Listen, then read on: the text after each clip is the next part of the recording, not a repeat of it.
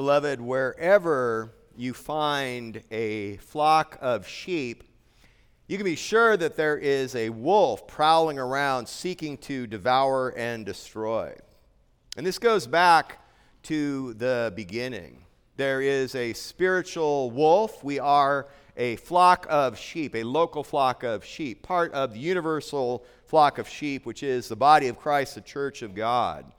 And the battle lines were drawn in the very beginning. In the Garden of Eden, when the serpent came and tempted Eve, and Adam ate of the fruit, and the world fell into sin. The battle lines were drawn. God described them when he was pronouncing his judgment upon the serpent.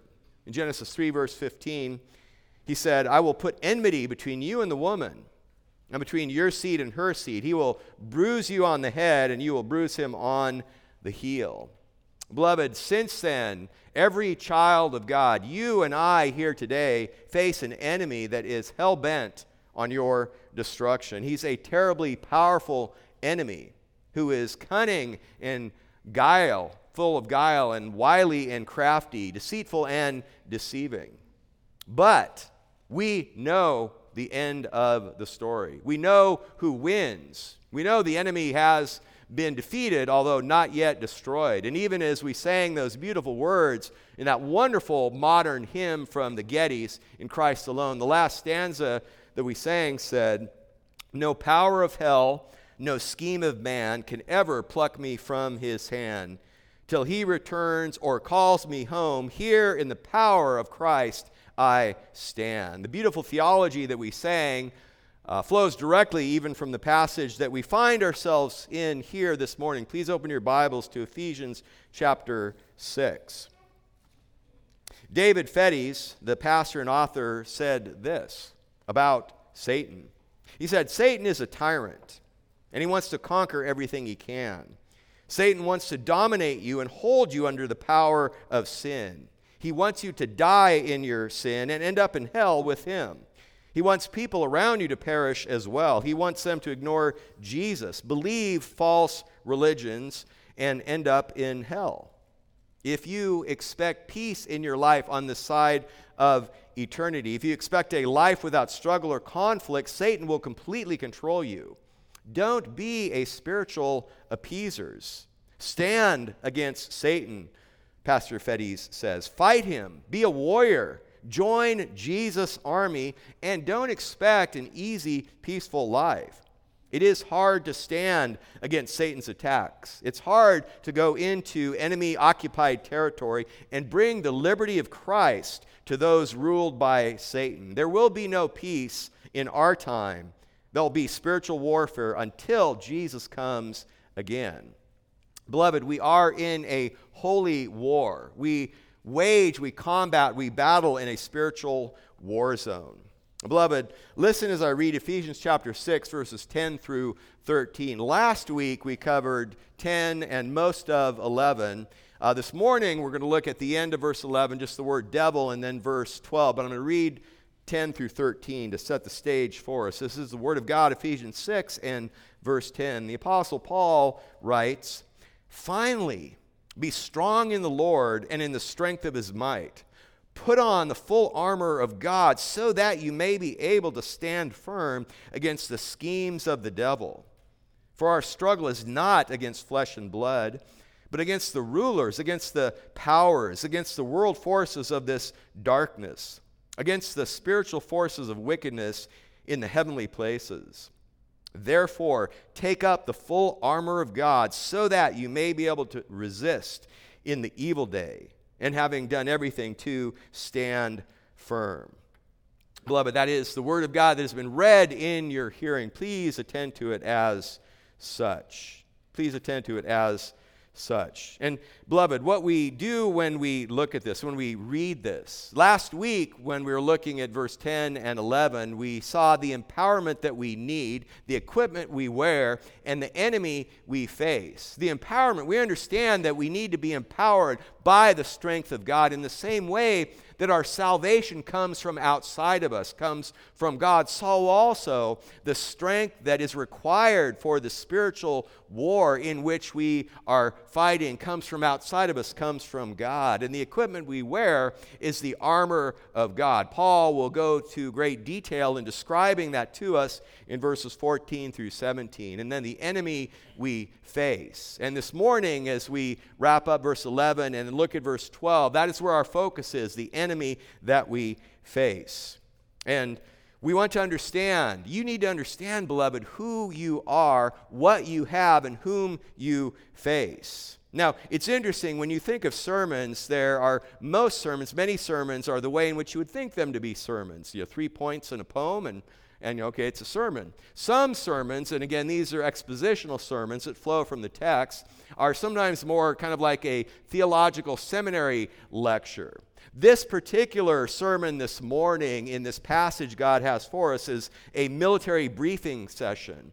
Uh, we could think of it in terms of before deployment, or more accurately understanding, we have already been deployed. So, this is a military briefing session from the Lord to us. And God wants us to understand our enemy's resources and skills. We need to assess his ordnance, firepower, and experience, his leadership, and strategies and methods that he's likely to use. So we'll ask the first question Who is this enemy? And what we see in verse 12 is the army of Satan. In verse 13, it's the armor of God. But in verse 12, it is the army of Satan. And in particular, we see the devil there at the end of verse 11, the domain, and the demons. So, who is this enemy? It is the devil. We're introduced to him, at least in this passage in verse 11. Now, maybe you've heard the saying, it's a trite saying, it's got some wisdom to it keep your friends close and your enemies closer.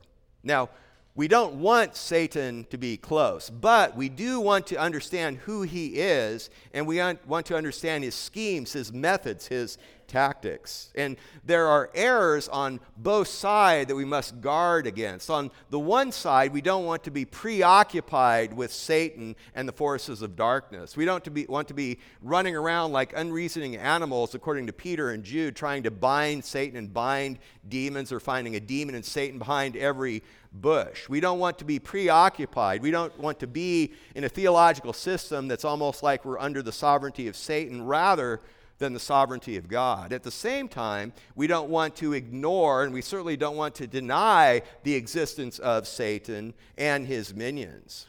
And Charles Spurgeon said, There are certain theologians nowadays who don't believe in the existence of Satan. And it's singularly insane when children don't believe in the existence of their own father. Well, beloved, again, we don't want Satan close, but we need to understand him. That's why the Apostle Paul, for example, when he was writing to the church in Corinth, in 2 Corinthians 2, verse 11, he said, In order that no advantage be taken of us by Satan, for we are not ignorant of his schemes. So that is why we need to understand the enemy that we face. Again, in verse 11, Paul said, Put on the full armor of God so that you may be able to stand firm against the schemes of the devil.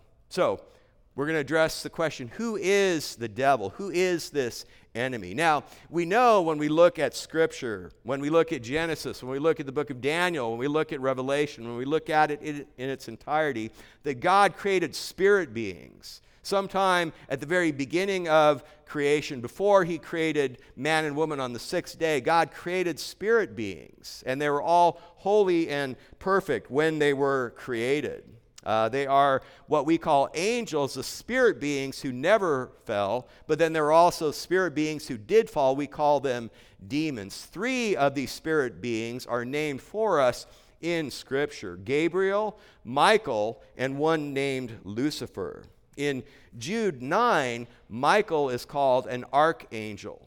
One of the things that we understand when we look at angels, when we look at the holy angels, is there appears to be some kind of ranking and order and categories of them. So, again, Michael was an archangel. We'll read of the cherubim and the seraphim. It's very likely that Gabriel and Lucifer, before he fell and became Satan, are also archangels.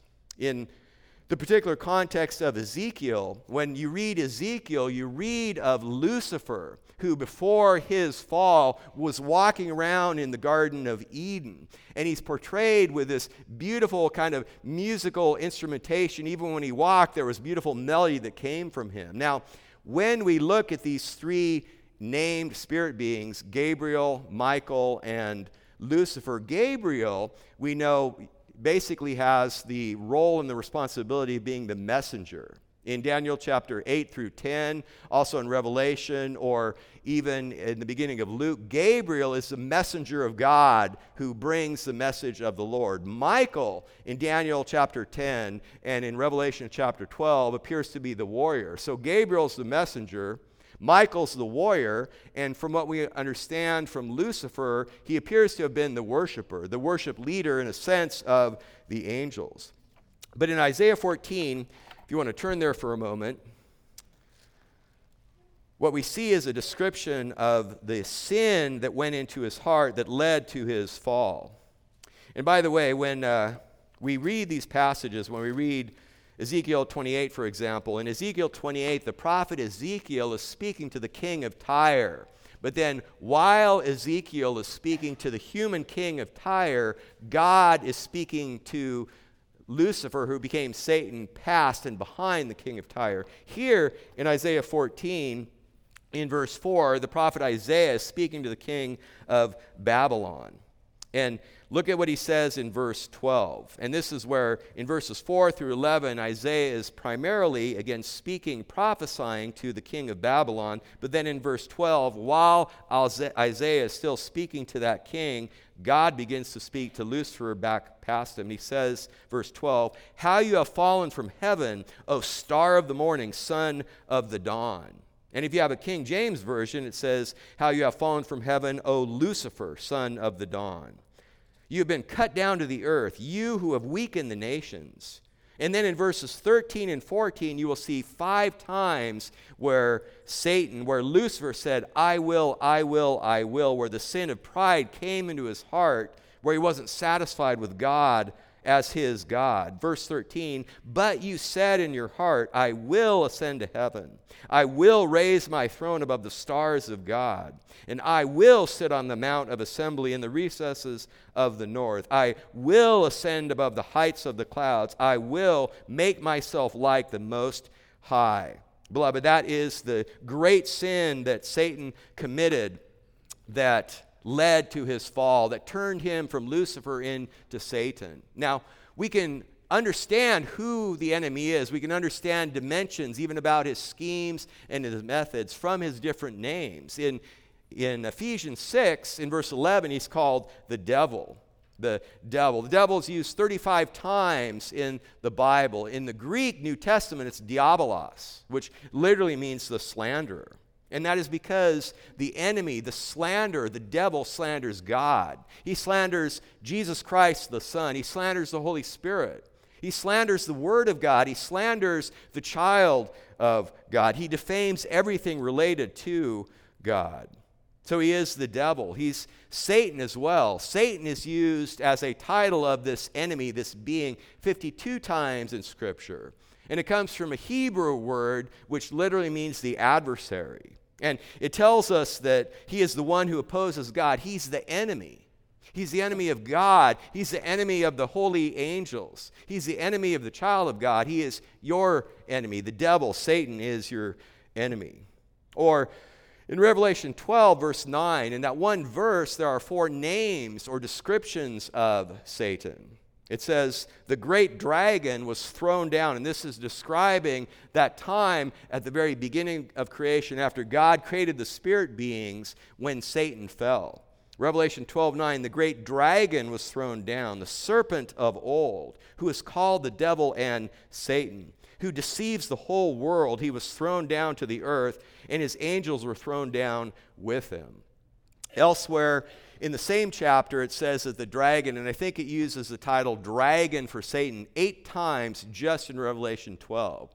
And elsewhere in the chapter, it says the dragon's tail swept across and took out one third of the stars who fell down with him. So apparently, one third of the spirit beings God created fell with Satan and became what we call demons. So he's the devil, he's Satan, he is the dragon. And the dragon, that title itself, shows his power and his destructiveness. It describes him as a terrifying creature who's out to destroy. It pictures him, especially in Revelation 12 and in Daniel 10, as the general of the hosts of hell, commanding the army of demons. In uh, Revelation 12, verse 7, two verses before, it says, War arose in heaven, Michael, Michael the warrior of God, and his angels fighting against the dragon. So he is the general of the hosts of hell, commanding the army of demons in Daniel in Revelation 12, and right here in Ephesians chapter 6. And beloved, the same devil who tempted Adam and Eve in the garden, the same enemy who tempted Christ 40 days or after 40 days of fasting in the wilderness, wants to tempt you and drag you to hell with him. To paraphrase the wisdom of Kyle Reese, the enemy's out there. He can't be bargained with, he can't be reasoned with, he doesn't feel pity or remorse, and he'll absolutely never stop ever until you're dead. So he's the devil, he's Satan, he's the dragon, He's the serpent. We read that title again in Revelation 12 9 and in Genesis chapter 3. And the characteristic of the serpent, even as God brings it through Moses in Genesis 3 1, is the serpent is crafty. His, he's subtle, he's sneaky, he's deceitful and deceiving. In Genesis 3 1, Moses opens up that chapter describing the temptation and the fall of man with these words The serpent was more crafty than any beast of the field. Or the apostle Paul again to the church in Corinth in 2 Corinthians 11 3 says the serpent deceived Eve by his craftiness. No, I'll pause here for a second. I was recently reminded, uh, my fine young son Jaden uh, reminded me that our next door neighbors, and it was actually three neighbors back from the current occupants, they used to celebrate Halloween by hanging a giant demon above the front archway of the house. I mean, this was probably what, like eight, ten feet? I mean, it was a big demon. You know, tis the season, I guess. They didn't do anything for Christmas. But, but it was a demon. It was a horned demon. It had a red and black face, the typical accoutrements that you'd expect of Satan and demons and such. And the question is where did this idea of a red suited, pitchfork bearing, horned devil come from? And it finds its roots actually in the Middle Ages. In the Middle Ages, there were believers and there were Christians and there were professing Christians, and they believed in the existence of Satan, rightly so. They understood they needed to resist the devil but they weren't really tuned well in terms of how to resist the devil with the word of God. They did rightly understand that it was pride, it was his pride, even as captured in Isaiah 14, that was his primary governing sin. So they thought, well, if we paint some kind of caricature of him as some kind of court gesture, this cloven hoofed court jester in a red suit, that will mock him and he'll flee from us because of his sin of pride. Beloved, Satan in contrast, in Scripture, does not appear as a fool. He is a beguiling counterfeiter. He speaks with eloquence. The prince of darkness wears a cloak of light. When Satan comes, he doesn't come with horns bearing a pitchfork and a red and black face. What does he appear as? He comes disguised as an angel of light because he's deceptive. So he is the devil, Satan, the dragon, the serpent. He's also the evil one. He's the personification of evil. Christ, in his high priestly prayer, as Christ the man, as Jesus Christ the man was praying to God the Father, he said, I don't ask you that you take them, the believers, out of the world, but that you keep them from the evil one.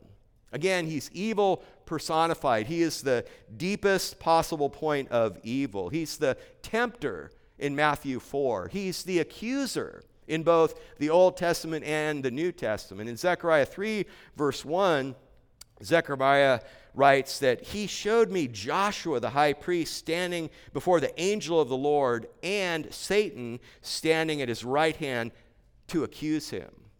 Or another verse from that epic chapter, Revelation 12, actually, verse 10, the verse right after verse 9 we read before. He is the accuser of our brethren. The accuser of our brethren is cast down which accuse them before our God day and night. So he is the tempter, he is the accuser. He's your tempter, he's your accuser. Lastly, he is the father of lies.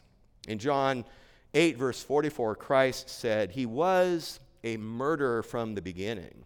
He doesn't stand in the truth because there's no truth in him. Whenever he speaks a lie, he speaks from his own nature, for he is a liar and he's the father of lies. Beloved, the enemy, Satan, the devil, the serpent, the dragon, the tempter, the accuser, the father of lies, he sits on many church councils. He sits in many university board rooms. He has offices in many corporate ivory towers. He's an accomplished theologian, philosopher, and tactician, and he's an expert murderer liar, and thief. That is the enemy that you war against, that I war against. James R. Graham III, he was a pastor in the mid and early part of the 20th century, wrote a book called The Divine Unfolding of God's Plan of Redemption. What Pastor Graham did in that was he described and he kind of broke out two primary schemes, two primary methods, two primary strategies that you can see in the Old Testament of the devil, namely murder and mixture. And you see that in the Old Testament that he tries, and it's even captured also in Revelation, that he tries to kill and exterminate Israel. He try, tries to exterminate the line of the promise for Messiah that God had given all the way back to Adam and Eve in the Garden of Eden. You can think of the decrees of Pharaoh and the decree of Herod as part of his tactics of murder. But there's also the second one, which is mixture, the blending together of light and darkness, of truth and error. And you can think of the Baal worship and the high places in the Old Testament. And we can ask the question, again, wanting to understand the wiles of the enemy, to understand where he may attack, what's most likely is which between mixture and murder, between murder and mixture, which seems to be the more dominant one. You can think of wasps. If you want to kill a wasp, what will do a better job of attracting and destroying and killing a wasp? A jar that's half water and half vinegar, or a jar that's half water and honey? Every time the jar that's half water and half honey will attract the wasp and kill them. And, beloved, in the same way, in the history of both Israel in the Old Testament and the church, shows that mixture triumphs over murder as his principal scheme to destroy the plan of God. Now, when we think of the army of Satan, the army of Satan, which is kind of under the umbrella of the armor of God here, let me say something that I hope and I would trust doesn't need to be said, but absolutely must be said. Don't take the juxtaposition of the army of Satan and the armor of God in any way, shape, or form as somehow saying this is a co equality type of thing. God and Satan, that's not any kind of dualism. That's not some kind of yin and yang. That's not a balancing side of two sides of the force. Satan is powerful, way more powerful beyond what we can imagine, but he is infinitely short of being omnipotent. Satan is extremely intelligent, way more intelligent beyond what you and I can imagine, but he is infinitely short of being omniscient. These spiritual forces of war that we wage against are ever present, but Satan and his demons are not omnipresent. God and God alone is omnipotent, omniscient, and omnipresent. And Martin Luther was spot on when he said, the devil is God's devil. And what he meant by that was not that God in any way, shape, or form that puts a spot, stain, wrinkle, or dent in his perfect holiness. But God is sovereign, and God allowed Lucifer to fall for a good and just and perfect reason, for his ultimately for his own glory and for the redemption of you and of me as well. So that's the devil. But as we continue on, we'll see that Paul describes, God describes to you and me the domain of this warfare. And this is, we understand, should understand, not a physical battle. This is not a political battle. This is a spiritual battle. Paul says in verse 12 at the beginning, for our struggle. Our struggle. We'll pause there for a second. Now, Paul almost seems to be switching metaphors here because the word translated as struggle literally means wrestle. Both Homer and Plato use this Greek word translated in the New American Standard to describe wrestling and wrestling matches. Uh, if you have an English Standard Version, if you have an ESV, it says, We do not wrestle against flesh and blood. In the Greek translation of the Old Testament, one of my favorite passages in Genesis 32 35, which proves that Brazilian Jiu Jitsu and submission wrestling is in the Bible. You may remember the story. I say that tongue, mostly tongue in cheek. But you remember that Jacob was wrestling with a man, and the man was none other than God Himself. It was a pre incarnate appearance of the second member of the Trinity in the form of a man. And Jacob wrestled this man all night long. And in Genesis 32, verse 25, it says, When he, the man, saw that he had not prevailed against him, Jacob, he touched the socket of his thigh. So the socket of Jacob's thigh was dislocated while he wrestled with him. And the passage continues and tells us that Jacob held on to him until the man would bless him. And that was where he got his name, one who strives and wrestles and struggles with God. And just on a side note, to explain my whimsical note before, I mean, they fought all night long, and even with a dislocated hip, he was able to hold on to him and not let him go till he blessed him. That's Brazilian Jiu Jitsu. But in any event, beloved, the point here is this this is not a switch of metaphors. It does talk about war, talks about wrestling, but basically what he's describing is that this spiritual war in which we are engaged is a violent hand to hand combat. This is close, intense fight. This is not a cold war being fought from a distance. You can think of modern warfare, think of modern soldiers. Do you think Navy SEALs, Army Rangers, and Marine Delta Force, do you think they have any knowledge of hand to hand combat? No, they have their primary weapons. When they run out of ordnance for the primary weapon, they go to their secondary weapon. When they run out of ordnance for that, the knife comes out and it's hand to hand combat. That's the picture that Paul is describing here.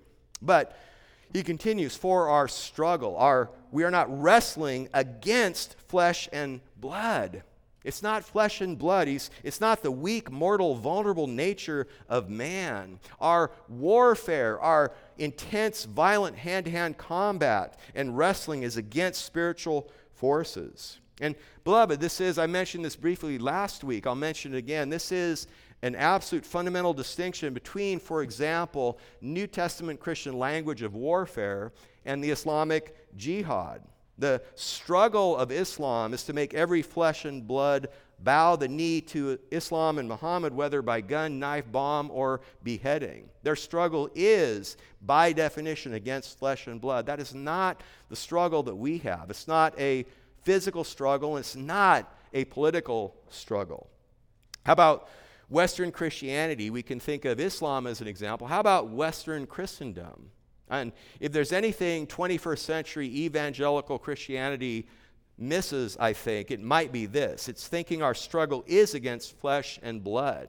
It seems we have a method, a prefabbed human answer to almost every problem we face. We have a program, plan, potion, and pill for every sin and every problem, for everything.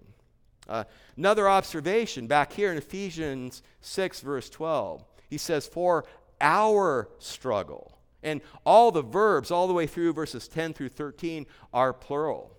And I was thinking about this actually as I was preparing for this and studying this. I woke up yesterday morning and I had a screaming toothache.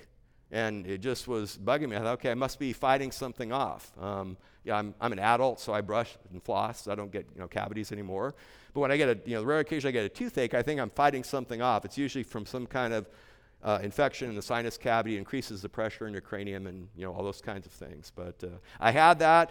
I was in the morning, not no good. I, I told Rebecca, I told uh, uh, Zachary, I had my children praying for me.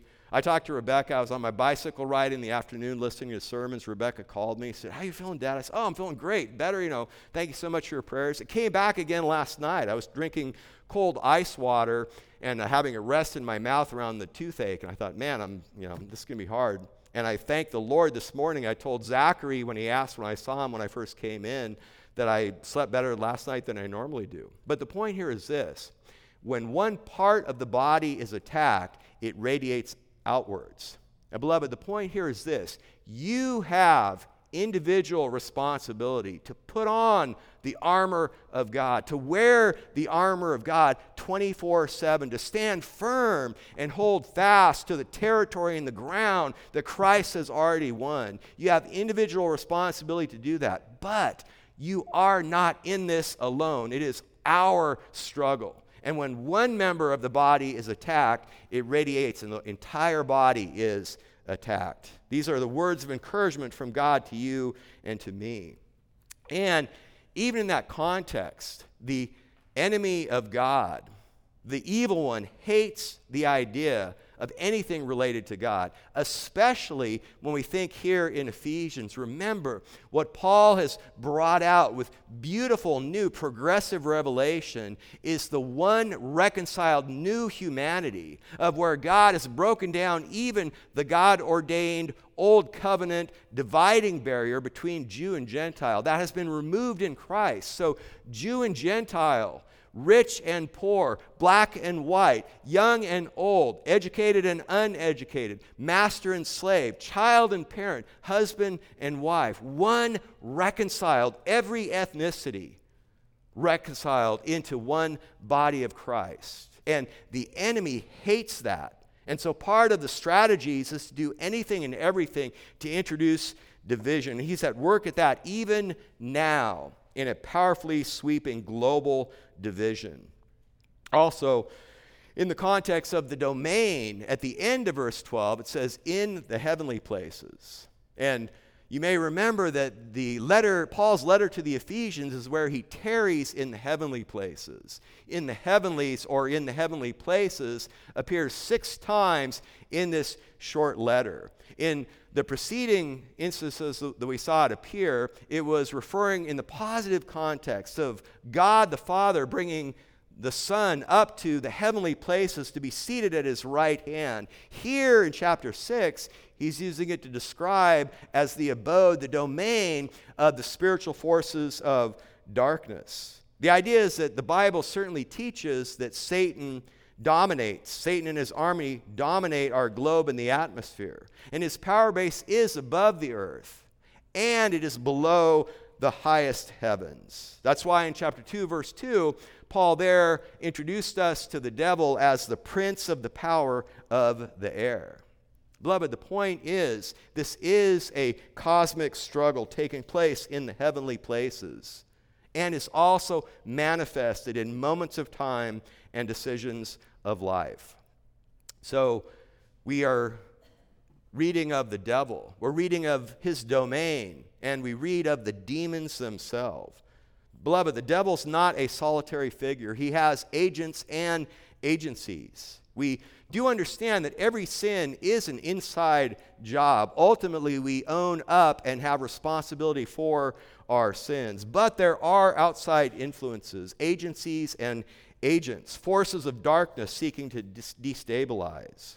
And beloved, there is even now from 1 Thessalonians, and even now as we witness in our time, a profound and widespread irrationality. There's a diluting influence sweeping across the world even now. It has been sweeping across since Paul wrote 1 Thessalonians and even before, and it certainly is now. But as we continue here in verse 12, we see Paul say, It is not against flesh and blood, but against the rulers, against the powers, against the world forces of this darkness. Now, one of the amazing things when we desire to be a good student of the Word is there are little words that we might just skip over the word for, F O R, or the word against. But if you look at the end of verse 11 and then in 12, six times you will see that word against. Once at the end of verse 11, and then five times here in verse 12. We are commanded to stand firm against the schemes of the devil at the beginning of verse 12, we're told that we are not warring against, we're not wrestling against flesh and blood.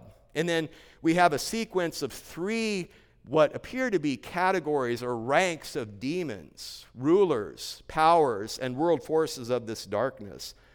And then the sixth appearance is kind of a summary statement against the spiritual forces of wickedness in the heavenly places. And the point here for these next three, for the rulers, powers, and world forces of this darkness, in the same way that there's some kind of category of ranking of angels, there appears to be some kind of category and ranking of demons. We don't want to go beyond what Scripture says, but the sequence of against seems to indicate that these rulers, powers, and world forces is perhaps kind of an increasing rank of these demonic beings.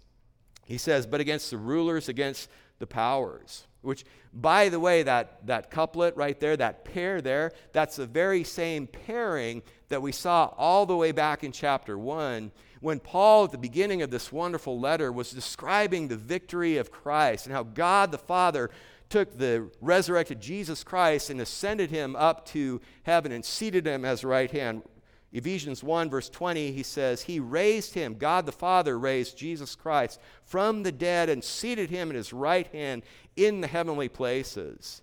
Verse 21, far above all rule and authority. And that's the same word as rulers and powers. For whatever reason, New American Standard translate that Greek word as authority in chapter 1 and powers here. The point here, beloved, is from the highest we know from chapter 1, from the highest to the lowest all are subject to Christ. There's no power that can withstand him, there's no might that can match him, there's no antagonist that can equal him.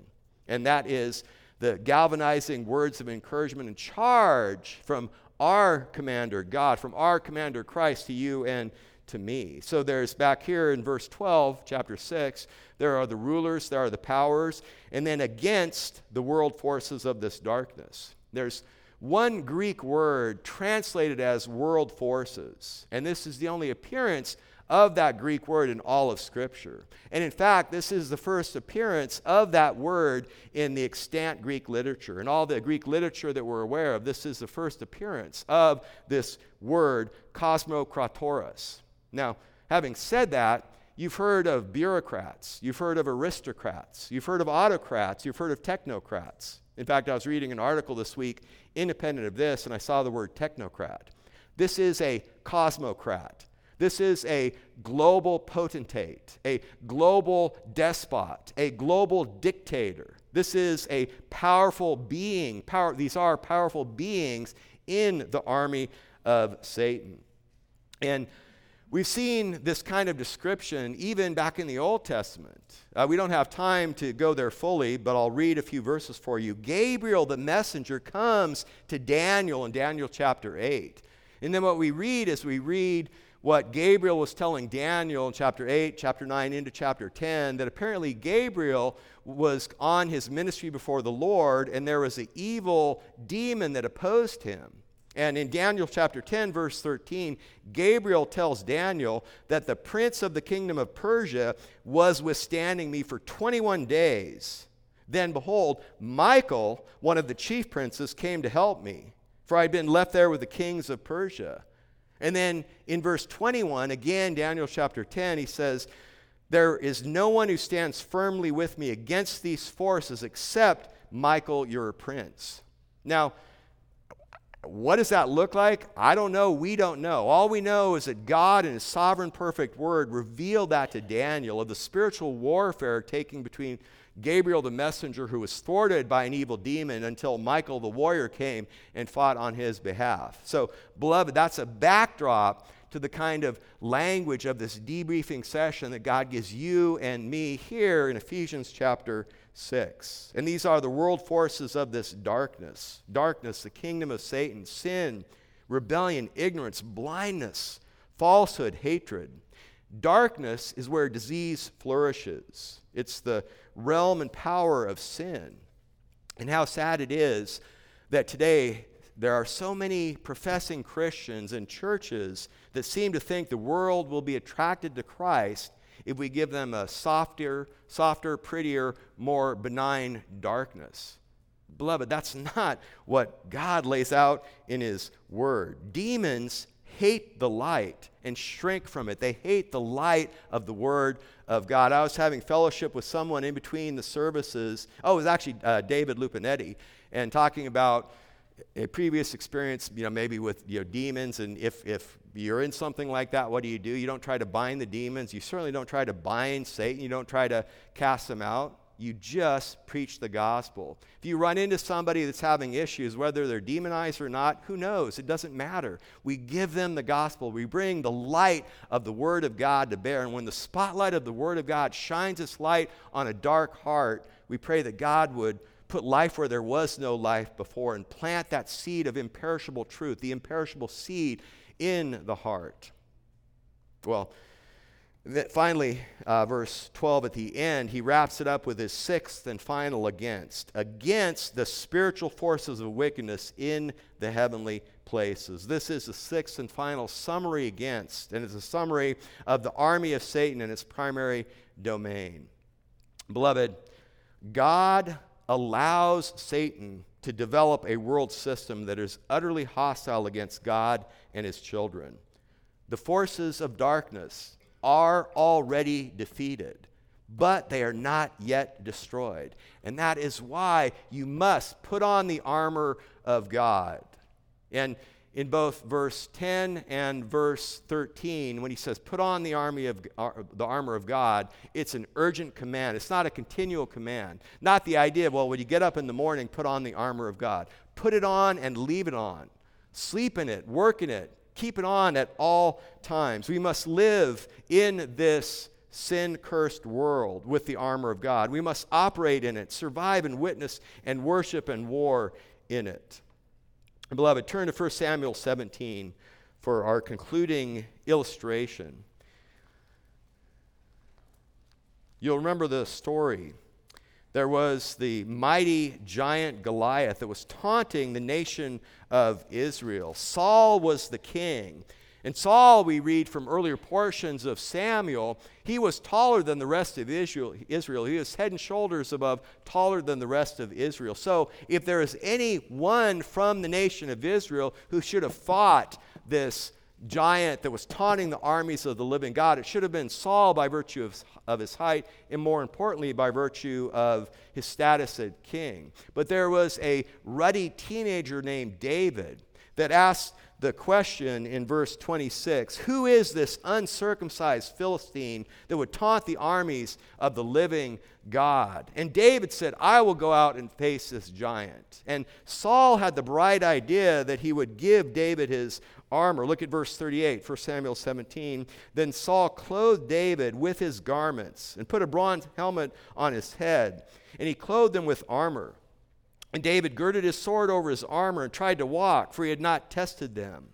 So David said to Saul, I cannot go with these, for I have not tested them. And David took them off.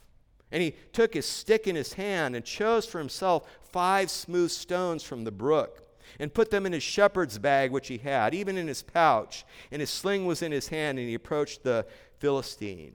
And then the story went on. David didn't need five stones. The first stone, that first smooth stone that he removed from the brick, he put into the pouch of the sling. And because God was with him, it flew and it buried into the forehead of the giant Goliath, even in the little gap in his armor. But, beloved, the point here is this Goliath was not killed because David put a stone in a sling. Goliath was killed because David put on the armor of God. He refused the man made armor and he put on the armor of God the breastplate of righteousness, the belt of truth, the shoes of readiness, the shield of faith, the helmet of salvation.